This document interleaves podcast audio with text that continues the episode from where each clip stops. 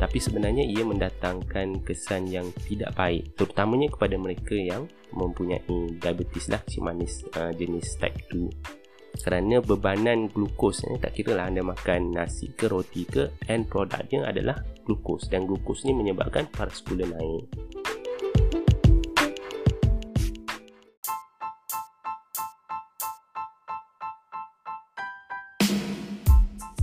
Selamat datang ke podcast Sehatlah.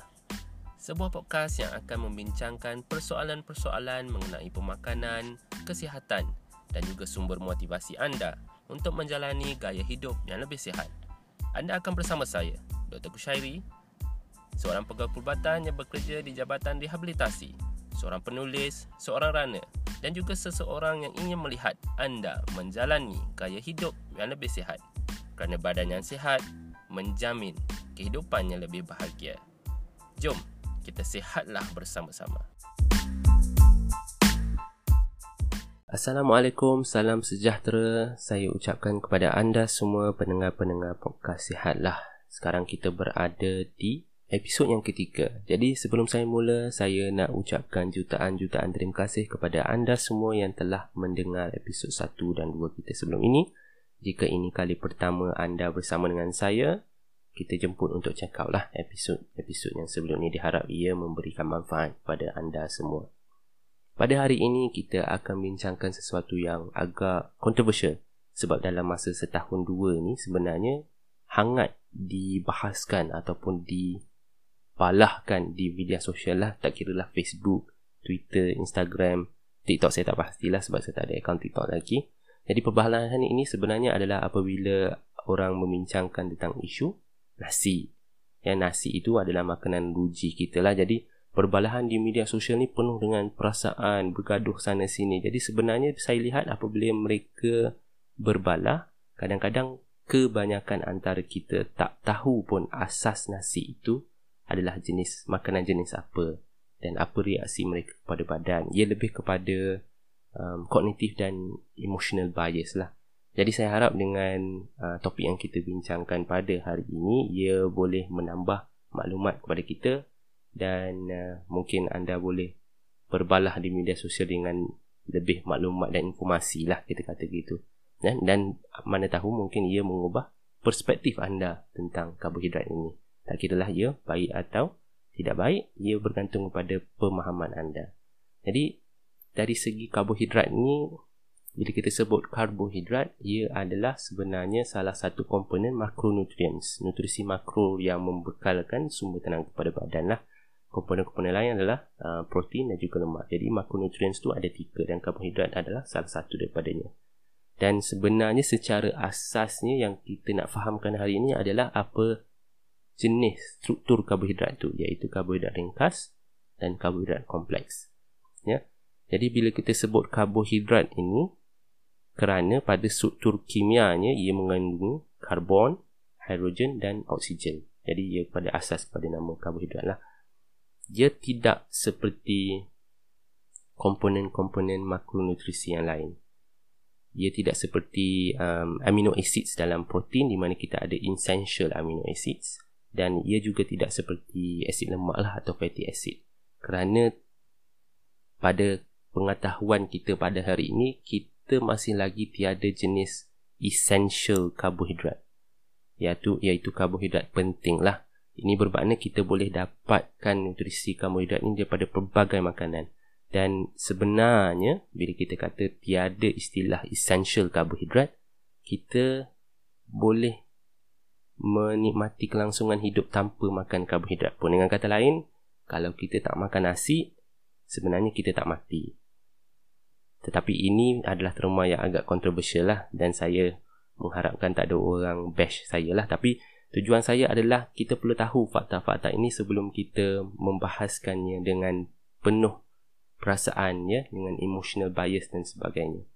Jadi sebelum anda bash saya pun kita kita dalami dulu uh, apakah itu jenis-jenis dan kita fahami dulu bagaimana penghadaman uh, karbohidrat ini. Okay. Dan sebenarnya saya pun makan nasi juga kan sekali-sekala. Uh, jadi sebenarnya bila kita faham ini kita boleh susun uh, apa yang nak kita makan, apa yang perlu kita makan dalam sehari-harian dan bila kita faham, kita lakukannya mengikut uh, keperluan dan juga apa yang berkerasan pada kita. Jadi kita tak payah ikut orang, kita harus faham sesuatu benda itu, kemudian kita adaptasikannya dan pastikan ia sesuai dengan diri kita. Okey, jom kita fahami dulu nanti kita fikirkan bagaimana kita nak adaptasikannya. Okey. So sebelum kita mulakan dengan uh, fahami jenis-jenis karbohidrat, saya rasa kita perlu fahamkan dulu apakah itu uh, bagaimana uh, karbohidrat ini dihadam di dalam badan kita lah. Jadi untuk fahami proses uh, penghadaman karbohidrat ini dengan mudah, kita boleh bayangkan badan kita ini macam sebuah kilang kimia lah. Sebuah kilang tu dia dia ambil bahan dan kita proses bahan kimia dengan pelbagai jenis uh, reaksi. Kalau dalam badan kita, kita ambil makanan dan kita ada pelbagai reaksi kimia dalam badan kita dan kita gunakan produk itu sebagai dalam bentuk tenaga dan dihantarkan kepada seluruh pelosok badan ataupun disimpan uh, dalam bentuk lain iaitu lemak lah. Bahan kimia yang kita gunakan dalam badan kita ini dibahagi kepada uh, dua jenis iaitu nutrisi makro uh, yang komponen yang kita sebut tadi karbo, uh, lemak dan juga protein dan juga nutrisi mikro. Ya, nutrisi mikro ni adalah seperti seperti vitamin, uh, minerals, copper, kalsium dan sebagainya lah. Alright. So, sekarang ni apabila kita tahu perkara asas itu, Secara ringkas, kita perlu tahu bahawa karbohidrat itu adalah uh, makronutrients yang memberikan tenaga kepada badan. Secara ringkas, apabila kita makan, badan kita akan menghadam karbohidrat kepada bentuk tenaga. Jadi, karbohidrat ni sebenarnya yang kita makan ini datang daripada pelbagai sumber lah iaitu tumbuh-tumbuhan, bijiran, uh, sayur, buah, uh, yang dimakan segar ataupun yang telah diproses seperti roti ataupun nasi putih ya. Dan tumbuh-tumbuhan yang menghasilkan karbohidrat ini sebenarnya mengubah metabolisme dalam tumbuhan tersebut uh, daripada karbohidrat dengan proses yang biasa kita dengar iaitu masa sekolah dulu kita dengar fotosintesis lah jadi hasil tumbuhan seperti gandum, beras, kentang ni sebenarnya adalah merupakan simpanan tenaga tumbuhan yang dihasilkan melalui proses fotosintesis. Jadi kalau kita lihat pada kentang contohnya, molekul karbohidrat yang disusun dalam kentang itu adalah merupakan satu molekul yang panjang. Apabila makanan seperti karbohidrat seperti kentang dan nasi ini masuk dalam badan kita, bagaimana kita menghadamnya? Okey, yang itu kita nak tengok sekarang. Jadi bayangkan korang tengah lapar dan dah ambil nasi dan lauk jadi anda pun ambil sesuap nasi. Jadi anda kunyah nasi tersebut dan kunyahan itu membantu mengecilkan dan melumatkan struktur karbohidrat dalam nasi dan sebenarnya dalam liur kita pun dalam kelenjar parotid kita ni dia menghasilkan liur yang mengandung enzim uh, amylase ya enzim ini dia kita bayangkan seperti penukul lah yang memecahkan struktur rantaian karbohidrat yang panjang tu menjadi lebih pendek jadi kalau dalam uh, kes nasi ini dia menjadi lebih pendek lah kepada struktur dextrin dan maltose. Jadi pencernaan pula penghadaman kita apabila kita dah kunyah amylase dah, dah dalam mulut ni apabila masuk dalam perut uh, berhasut berlakunya proses penghadaman lagi di situ kemudian tiba di uh, usus kecil di mana pankreas pula kita punya pankreas kini menghasilkan enzim uh, amylase yang sambung proses uh, tadi itu dan uh, dia memecahkan lagi cernaan kepada rantaian yang lebih pendek hinggalah menjadi unit rantaian yang dua unit rangkaian karbohidrat. Bila dipecahkan kalau kita bayangkan yang panjang tu ditukar-tukar-tukar-tukar jadi kecil-kecil jadi struktur-struktur dua-dua-dua-dua. Jadi struktur dua ni dipanggil disaccharides lah. Kemudian ia akan dicernakan lagi, akan dihadam lagi hingga menjadi satu unit gula iaitu saccharide. Kemudian apabila jadi satu unit gula ni ataupun saccharide ini ia akan diseraplah melalui jejari vilus dalam usus kita dan dihantar kepada seluruh badan supaya dijadikan sumber tenaga. Jadi kalau kita makan nasi ke ataupun makan kentang ke ataupun makan sayur ke sumber karbohidrat tersebut dalam badan kita uh, satu rantaian polysaccharide lah kita panggil. dan apabila reaksi kimia, reaksi enzim kita akan pecah-pecah-pecahkan rantai tersebut menjadi satu unit gula. Jadi sebenarnya anda sudah faham sekarang ini tak kira lah anda makan nasi ke, anda makan roti ke, anda makan kentang ke, the end product kepada makanan-makanan karbohidrat adalah gula. Sebab tu kita katakan dalam pesakit-pesakit diabetes, kadang-kadang pesakit saya di klinik sekalipun, dia punya paras gula adalah sangat tinggi. Kadang-kadang 24 kadang-kadang 18 jadi benda ni terjadi selama bertahun-tahun lah kronik. Jadi kadang-kadang ada benda yang kita perlu pastikan.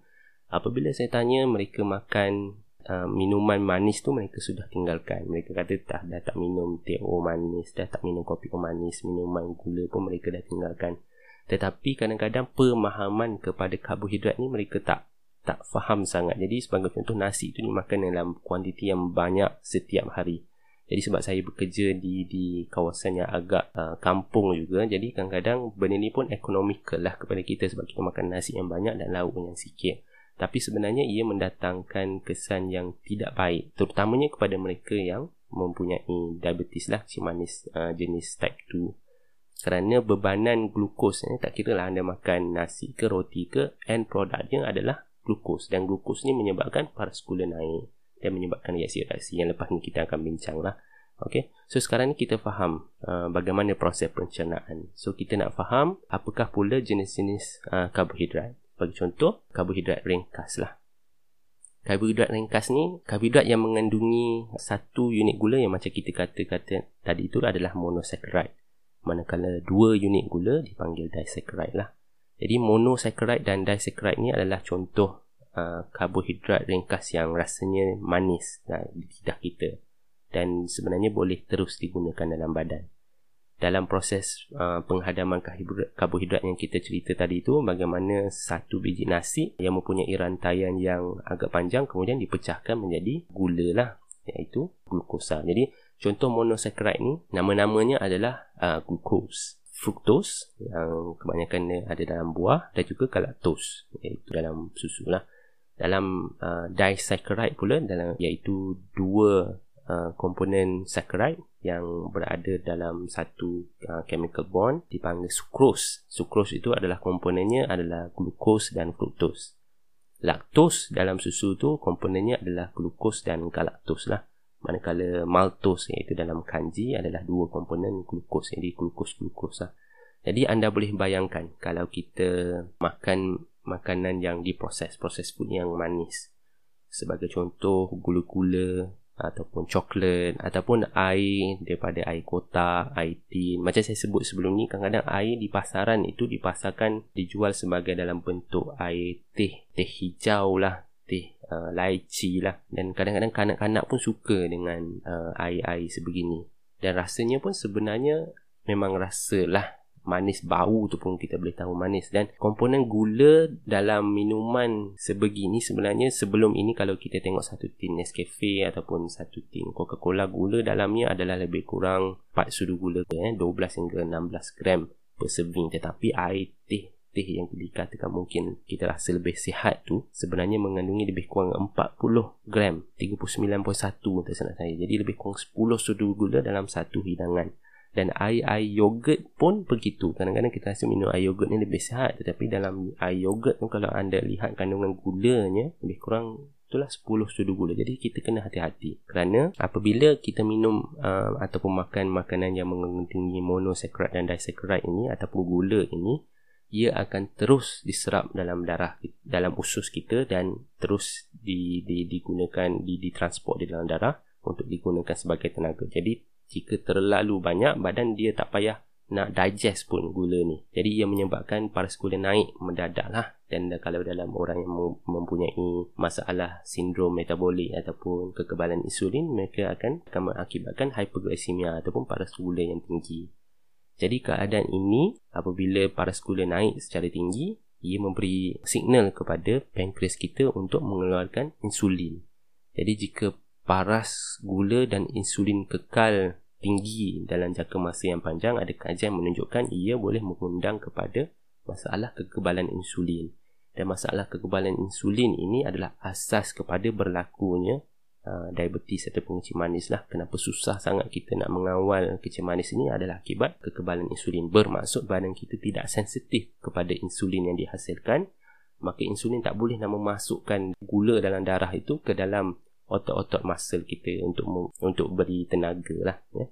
Contoh jadi contoh makanan karbohidrat ringkas yang sebenarnya adalah yang makanan yang diproses ini adalah seperti jeng-jeng-jeng, roti putih dan nasi putih. Sebab proses menjadikan mereka roti putih dan nasi putih itu adalah uh, membuang selaput bran dan germ di selaput jaring tersebut dan ia menyebabkan ia menjadi karbohidrat ringkas kalau kita masih lagi mengekalkan brand dan jam itu seperti roti whole meal ataupun nasi perang ia boleh dikategorikan sebagai karbohidrat kompleks lah. Maksud badan akan mengambil masa lebih sikit untuk menghadam karbohidrat tersebut sebab ada sumber serat di situ ya. Selain daripada itu air kotak air tin yang kita sebut tadi ha, air berkarbonat itu itu semua adalah karbohidrat ringkas aiskrim, uh, sebarang jenis kek, sebarang jenis yang goreng-goreng tu yang berasaskan tepung putih ya, macam apa kodok ke, cucur ke, itu pun masih lagi dikira karbohidrat ringkas.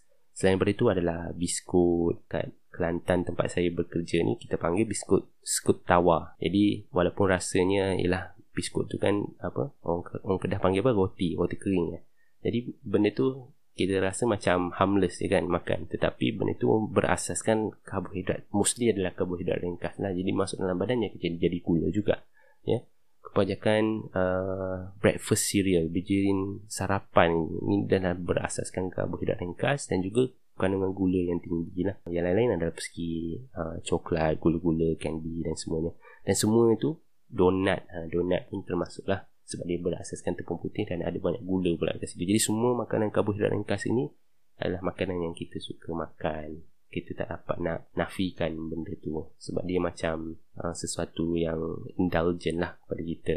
Jadi sekarang ni kita dah faham kesan kita makan karbohidrat ringkas. Apakah itu karbohidrat ringkas? Kita faham apa kesan pencernaan karbohidrat ringkas ni dia, dia menyebabkan gula naik secara cepat dan ia menyebabkan potensi kepada kekebalan insulin. Jadi sekarang ni kita nak fahami apakah itu pula karbohidrat kompleks. Tapi sebelum tu saya nak ceritakan kepada anda jika anda mendengar podcast ini pada lebih kurang bulan 6 ataupun bulan 7 2021 saya ingin jemput anda untuk melihat program yang akan mula buka pendaftarannya pada 15 hari bulan 6 dan program ini akan mula pada 3 hari bulan 7 selama 8 minggu selama 56 hari iaitu program virtual kesihatan yang bagi saya adalah yang terbesar di Malaysia. Ia dianjurkan oleh Kevin Zahari bersama kolaborasi dengan uh, Kementerian Kesihatan Malaysia. Dan dalam program ini kalau korang daftar korang akan dapat e-learning course selama 8 minggu tersebut setiap hari. Dan jumlah e-learning classes ni adalah lebih kurang dalam 200 kelas lah dan selain daripada itu, anda juga akan dapat support group yang akan diketuai oleh pakar-pakar pemakanan, fitness coaches dan juga doktor lah. Dan saya sendiri akan menjadi salah seorang team leader dalam support group ini. Dan selain daripada itu, anda juga akan dapat daily live workout dan daily classes dan sharing daripada expert-expert dan jurulatih kecergasan pemakanan dari pelbagai latar belakang lah. Hampir lebih kurang 80 orang yang ada di situ. Dan apabila anda daftar, anda boleh pilihlah siapa mentor ataupun team leader yang anda mahu dan kita akan lakukannya bersama-sama dan jika anda mahu, anda boleh pilih saya pun untuk jadi salah seorang team leader anda kalau anda nak lah. Okay? Okay, sekarang kita, oh sebelum tu anda boleh uh, lawati bukan at bukan soal kurus di Instagram ataupun lawati website mereka uh, bukan soal kurus.com dan boleh follow akaun media sosial Sihatologi di Instagram, Facebook dan Twitter dan kita akan uh, maklumkan kepada anda bila proses pendaftaran sudah buka lah iaitu 15 bulan 6 dan maklumat-maklumat tu nanti kita akan update dari semasa ke semasa. Alright. So, so check them out dan uh, kalau anda rasa anda perlukan sokongan dan uh, satu program yang yang lengkap untuk membantu anda untuk hidup, untuk bersenam, untuk makan lebih sihat, saya rasa ini adalah program yang terbaik untuk anda. Okey? Baik, jom kita sambung berbincang tentang karbohidrat. Lah, sekarang kita nak bincang tentang karbohidrat kompleks. Tadi kita dah faham uh, proses penghadaman karbohidrat ringkas, kita dah faham apakah itu jenis karbohidrat ringkas, jadi apa pula jenis karbohidrat uh, kompleks. Karbohidrat kompleks ni dia terdiri daripada uh, sayur-sayuran, biji-bijiran, kentang ya.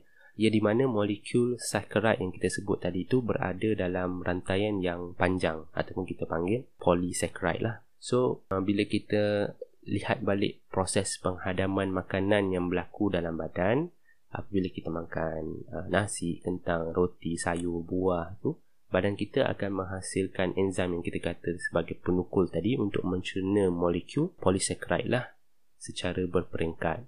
Jadi molekul panjang ini dicernakan menjadi disaccharide dan monosaccharide kemudian diserap di usus untuk digunakan sebagai sumber tenaga macam karbohidrat ringkas tadi lah. Jadi apabila kita makan makanan berasaskan karbohidrat kompleks, paras gula dan glukos dalam darah kita tidak naik secara mendadak sangat seperti yang kita makan karbohidrat ringkas lah. Okay. Ini sebenarnya akan menyebabkan, akan mengelakkan paras insulin daripada menaik terlalu tinggi dan badan secara langsung akan sedikit sebanyak mengelakkan uh, risiko kekebalan insulin itu dan dengan kata lain mengurangkan risiko kecil manis dan penyakit-penyakit kronik lain lah. Jadi ia tidak menyebabkan uh, sugar rush yang berlaku apabila kita makan makanan yang manis ataupun karbohidrat ringkas tadi di mana insulin akan proses gula tersebut dengan mendadak. Sugar rush ni kita panggil dia akan menyebabkan paras gula naik mendadak untuk digunakan oleh sel badan kita dan pada satu tahap paras gula itu akan menjadi terlalu rendah sebagai reaksi kepada insulin yang naik lah. Jadi ini adalah explanation kenapa kita rasa mengantuk selepas makan nasi. Ya, walaupun baru je lepas makan sepinggan tapi kenapa kita mengantuk? Kadang-kadang disebabkan inilah uh, sugar rush ini. Sekali lagi saya terang adalah apabila kita makan makanan yang uh, karbohidrat ringkas ataupun makanan yang manis, insulin akan naik sebagai respon lah kepada gula yang naik mendadak tetapi pada satu tahap dalam graf tersebut uh, insulin naik terlalu tinggi dan gula akan drop ke paras yang uh, bawah paras yang rendah lah. Jadi ini akan menyebabkan kita rasa mengantuk. Kemudian sebagai reaksi badan kata macam kita tak cukup tenaga kita tak cukup tenaga jadi badan pun rasa lapar. So kita pun nak makan lagi. So ini adalah satu cycle yang yang tidak membuatkan kita lebih sihat lah. Kita jadi semakin lapar asyik sebab lapar uh, dan asyik penat yang semua atas reaksi sugar rush ini tetapi kalau kita menstabilkan paras insulin jadi paras gula kita pun tak naik secara mendadak dan tak turun secara mendadak kita dapat mengelakkan perkara ini. Okey? Jadi contoh makanan daripada sumber karbohidrat kompleks adalah seperti whole meal bread ya, roti mil penuh nasi perang ataupun fokuskan lebih kepada sayur-sayuran dan buah-buahan lah bagi saya. Kerana itu pilihan makanan kita penting. Komponen lain uh, dalam karbohidrat ni adalah seperti serat dan cellulose lah yang merupakan struktur molekul uh, polysaccharide juga yang digunakan uh, oleh tumbuhan untuk menguatkan struktur daun dan dahan mereka tu. Jadi serat daripada bijiran, buah-buahan, sayur-sayuran ini sebenarnya tak dapat dicerna dan uh, dia sebenarnya tak menyumbang kepada penghasilan tenaga lah tetapi ia sangat penting pada badan kita dari segi uh, penghadaman dan juga pergerakan makanan dan ia merupakan makanan kepada Uh, bakteria-bakteria dalam usus kita lah. Dan sebenarnya benda ni apabila usus kita menghadam uh, kompleks karbohidrat ataupun uh, serat dan selulose ini ia sebenarnya memberi manfaat kepada kita. Dan ia menjaga jenis-jenis ataupun spesies-spesies bakteria ataupun makrobiom dalam usus kita. Jadi itu kerana kenapa pentingnya kita nak kena makan makanan yang buah-buahan sayur-sayuran yang mempunyai serat yang banyak lah jadi isu ni mungkin kita boleh bincangkan lagi tentang apakah itu makrobiom dan apakah itu uh, kebaikan uh, kita memakan prebiotik, probiotik kepada usus dan bakteria badan kita lah. Jadi sekarang ni kita dah faham apakah itu karbohidrat ringkas dan karbohidrat kompleks. Jadi apa uh, indikator-indikator yang boleh kita gunakan untuk membantu kita uh, dalam memilih uh, jenis-jenis karbohidrat. Jadi kita ada beberapa panduan iaitu GI lah, glycemic index ataupun yang jarang diperkatakan adalah glycemic load, ya, beban glycemic. Kan? So sekarang ni dari segi glycemic index ataupun kita sebut uh, index glycemic ini dia adalah salah satu konsep yang popular lah untuk kita kenal pasti uh, kesan jenis makanan terhadap paras gula kita. Kita ada tiga kumpulan makanan GI. Makanan rendah GI itu kurang daripada 55. Makanan sederhana GI daripada 56 ke 69. Makanan yang tinggi GI adalah lebih daripada 70 lah. Jadi dengan uh, panduan ini kita tahu makanan yang rendah GI dia tidak menaikkan paras gula sebanyak ataupun secepat makanan yang tinggi GI.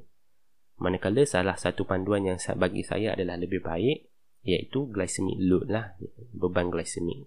Ia diperkenalkan untuk lebih menjelaskan GI ataupun indeks glycemic dalam karbohidrat dan dalam makanan. Jadi ia mewakili sebenarnya kuantiti dan kualiti karbohidrat tersebut lah. Oleh itu makanan yang mengandungi kandungan yang uh, mengandungkan protein, uh, lemak ataupun acidity ini dia akan mengamburi respon kenaikan paras gula dalam badan disebabkan oleh karbohidrat yang ada dalam makanan tersebut. Dengan kata lain, semakin rendah uh, glycemic load, semakin baik makanan tersebut dalam kita mengawal uh, kenaikan paras gula dalam badan. Uh, kumpulan GL uh, kurang daripada 10 adalah rendah rendah glycemic load.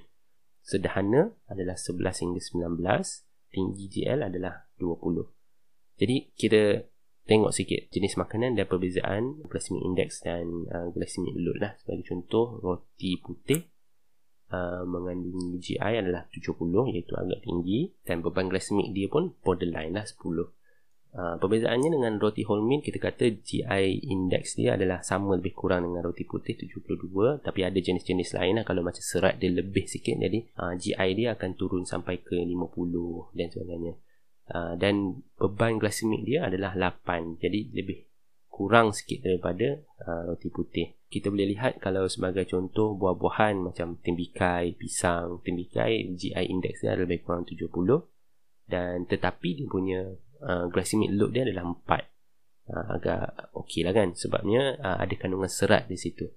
Uh, pisang GI index dia 62 tapi dia punya glycemic load agak tinggi iaitu 16. Jadi untuk senarai-senarai ini sebenarnya saya ada telah kumpulkan dalam satu ebook. Jadi anda boleh pergi ke uh, website sihatology.com slash karbohidrat di mana anda boleh download satu ebook mengenai karbohidrat inilah jenis-jenis uh, senarai makanan GI dan sebagainya jenis-jenis makanan karbo ringkas dan karbo kompleks dan juga senarai GI index ni. Ok so sekarang ni kita nak tengok kita dah faham uh, proses pencernaan karbohidrat kita dah faham bagaimana nak membezakan karbohidrat uh, kompleks dan ringkas dan kita dah faham panduan sedikit sebanyak uh, antara panduan yang boleh kita gunakan dalam memilih karbohidrat. Jadi bagaimana pula dengan keperluan kita untuk makan karbohidrat? Macam kita cakap pada mula tadi, uh, tiada istilah essential karbohidrat. Kalau kita tak makan nasi, sebenarnya kita boleh hidup dengan uh, sihat pun. Ya? Kalau kita lihat di negara Mediterranean, makanan uji mereka tidaklah uh, makan nasi setiap hari pagi, petang, siang, malam kalau kita lihat uh, di Spanyol ataupun di Alaska ke mana ke mereka tak adalah makan nasi macam kita tetapi kalau Mediterranean sendiri negara-negara di, di Spanyol mm, Mediterranean diet itu sendiri pada asasnya yang tinggi protein uh, lemak yang baik uh, seafood dan berbagai sayur-sayuran dan bijirin mereka adalah antara Mediterranean diet telah dikaji banyak kali dan ia adalah antara konsep pemakanan yang Uh, sangat baik untuk badan kita tetapi konsep pemakanan Malaysian diet ni tak ada orang buat kajian yang menyeluruh lagi tetapi disebabkan ia mengandungi uh, komponen karbohidrat ringkas iaitu nasi dan roti yang terlalu banyak dan kita punya Malaysian diet yang tinggi dengan tepung, roti, makanan dan minuman yang manis. So itu sebenarnya menyebabkan mengapa kita punya uh, statistik untuk non-communicable disease ataupun penyakit tidak penyakit ni agak tinggi. Dan kalau kita tengok dalam statistik NHMS 2019 Lebih kurang 30% uh, rakyat Malaysia sebenarnya menghadapi keciuman di darah tinggi Dan mereka tak tahu pun mereka ada keciuman di darah tinggi lah Itu statistik yang merisaukan kita Jadi dari segi keperluan karbohidrat Sebenarnya tiada definisi ataupun panduan uh, yang yang yang dikatakan boleh kita ikuti Uh, tentang pengambilan karbohidrat secara teliti kerana setiap orang keperluannya adalah berbeza-beza. keperluan karbohidrat ini bergantung kepada umur, kepada jantina, kepada jenis badan, kepada tahap fizikal, kepada pandangan peribadi, kepada amalan budaya dan keadaan kesihatan metabolik lah. Macam saya katakan, di Malaysia, uh, nasi dan roti itu adalah makanan ruji kita sejak kita kecil lagi. Jadinya mungkin daripada kita dah mula boleh makan makanan solid tu, kita dah makan nasi itu antara makanan pertama kita.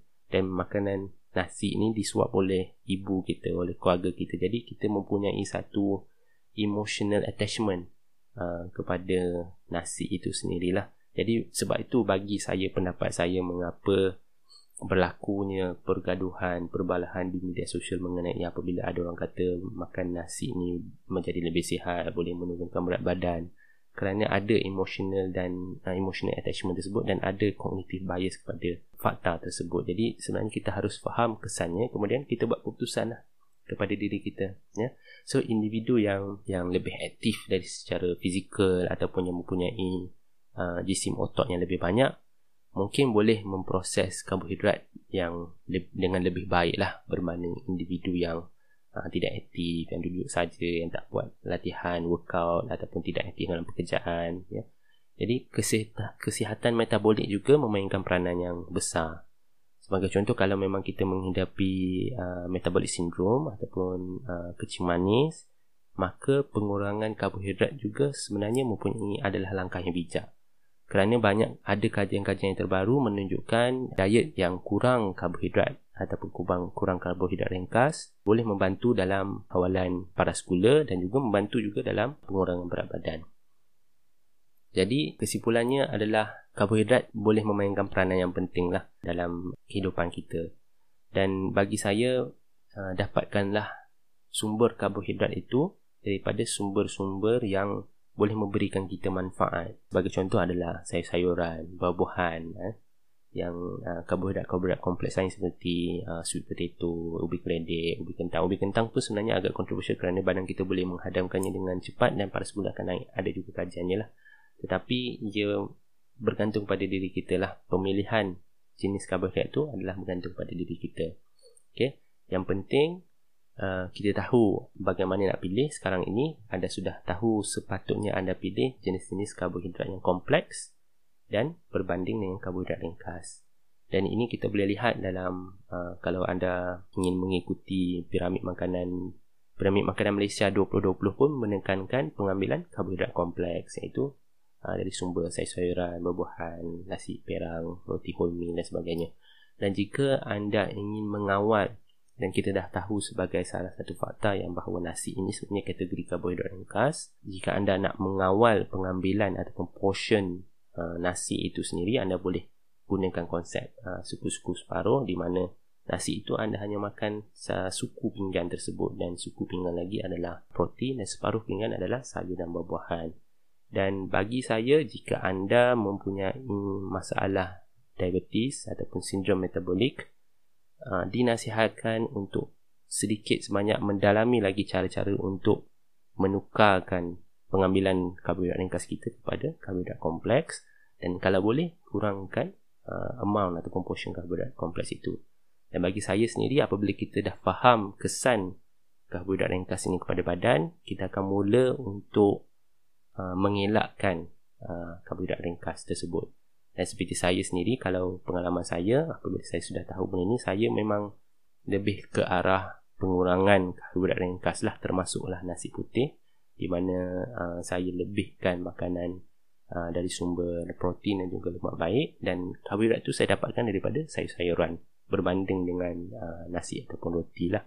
Tapi sekali-sekala dalam kita mengamalkan pemakanan dan juga gaya hidup ni, kalau boleh ia berterusan. Jadi, kalau bila anda tahu benda ni dan anda terus pantang nasi tak makan dalam masa seminggu tetapi uh, minggu dua tu anda dah jadi stres nak makan nasi. Jadi anda pun makan nasi macam biasa. Jadi tak berguna juga seminggu anda tak makan nasi tu. Jadi lakukannya dengan sedikit demi sedikit jika anda nak kurangkan makan nasi lah. Dan uh, sekali-sekala tu apabila berada dengan keluarga ataupun keluar uh, makan bersama keluarga sebagai contoh mungkin anda boleh makan nasi. Tapi anda jaga portion je lah perihal uh, evidence base mengenai adakah nasi menaikkan berat badan ni nanti kita akan bincangkan dalam episod yang seterusnya insyaallah. Okey? Baik jika anda mempunyai sebarang soalan mengenai karbohidrat ataupun mengenai nasi ataupun mengenai uh, keperluan untuk pengambilan anda boleh uh, message ataupun uh, hantarkan soalan kepada email sihatologi@gmail.com ataupun tanya sahaja di mana-mana uh, saluran media sosial Sihatologi dan insyaAllah jika ada peluang saya akan jawab secepat mungkin lah. Okay. Baik, itu sahaja bagi episod yang ketiga podcast Sihatlah ini. Jika anda uh, rasakan ia bermanfaat, uh, kongsikan dengan uh, kawan-kawan ataupun keluarga anda di luar sana dan uh, pastikan anda follow podcast Sihatlah ini di mana-mana platform yang anda dengar, Spotify ataupun just follow uh, website kami di mana kami akan update lah. Ada tab uh, dengan podcast di sihatology.com tu just uh, update. insyaAllah kita akan update setiap episod uh, setiap minggu lah. Baik. Uh, terima kasih kerana mendengar. Jom kita sihat bersama-sama. Assalamualaikum warahmatullahi wabarakatuh